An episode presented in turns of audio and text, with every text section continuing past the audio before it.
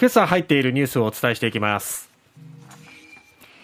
旧統一教会の問題をめぐる被害者救済法案。成立へ成立へ向けて審議入り。ウクライナ軍初めてロシア領内に攻撃。戦闘激化の恐れ。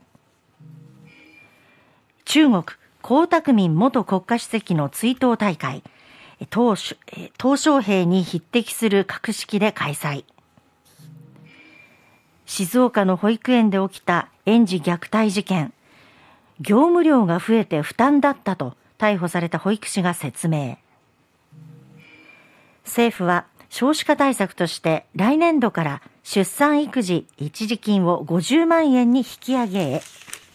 さてまずは世界平和統一家庭連合旧統一教会の問題をめぐって高額寄付被害を救済防止する法案が昨日衆議院本会議で審議入りしました。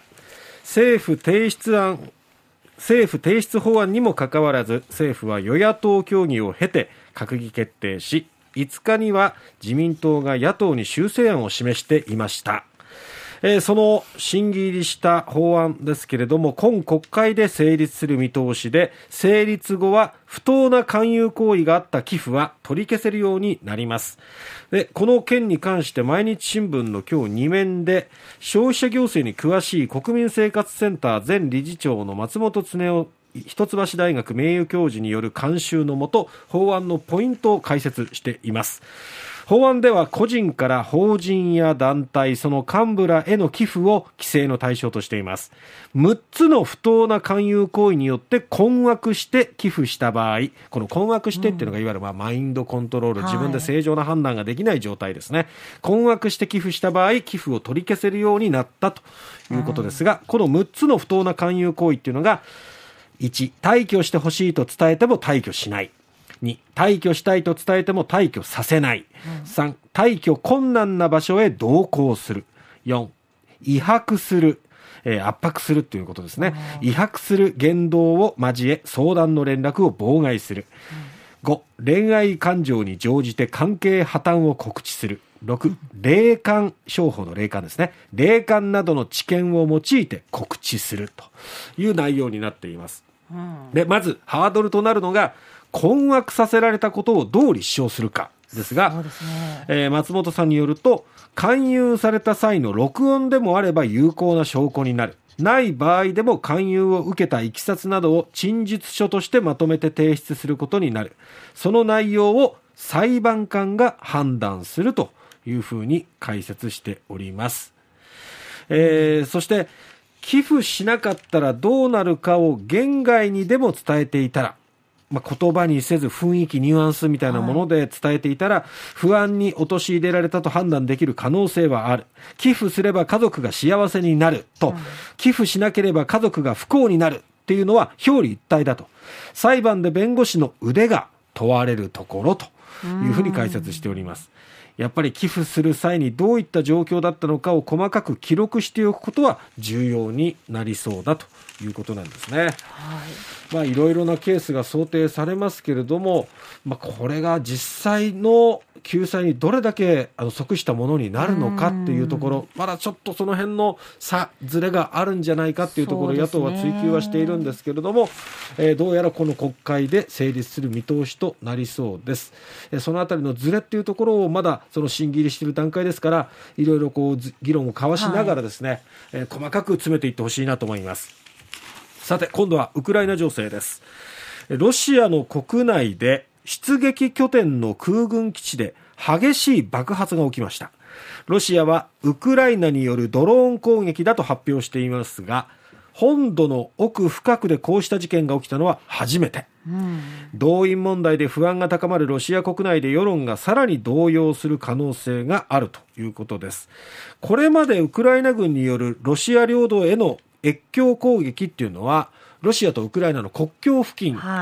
と、あと港湾、港ですね、などにとどまっていたんですが、今回攻撃されたのはかなり領土の中でも奥深くということで、えー、モスクワ南東にあるジャギレボ空軍基地とロシア南部エンゲリス空軍基地、これいずれも核兵器搭載可能な戦略爆撃機 TU95 を配備するロシアの遠距離航空部隊の拠点、うん、でこれまでこの基地から飛んでいった飛行機によってウクライナ国土への爆撃がされていたわけなので、はい、まあ、そこを防ぐための先制攻撃をしたという見方が今広がっておりますウクライナ軍はま関与を認めてはいないんですけれども欧米のメディアなどでは、えー、そういった先制攻撃なのではないかというふうな見方をしているということですね。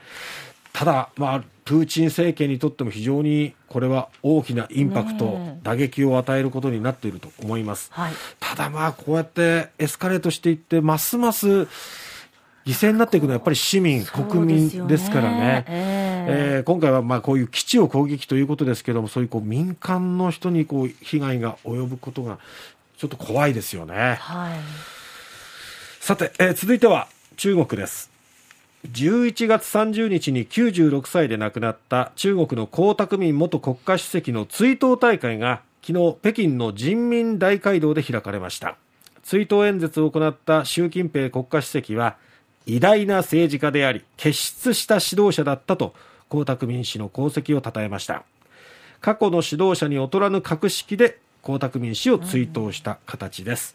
うん、えー、共産党は江沢民氏を毛沢東鄧小平に続く第三世代の指導者と位置づけているんですが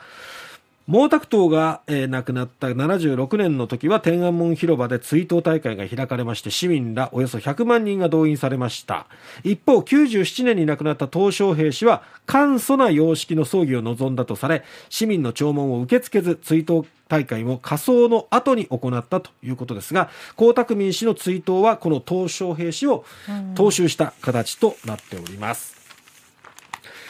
さて、静岡県裾野市の桜保育園で起きた園児虐待事件ですけれども、逮捕された保育士3人のうち、服部理恵容疑者は、新型コロナウイルスの影響で業務量が増えて負担だったと話していることが弁護士への取材で分かったということです。まあ、この事件を受けて政府与党としても他の保育園などで同じような実態はないのかという調査をする方向をね、明らかにしております。はい、また、政府は出産一時金として最大50万円程度に引き上げる方向を示しています。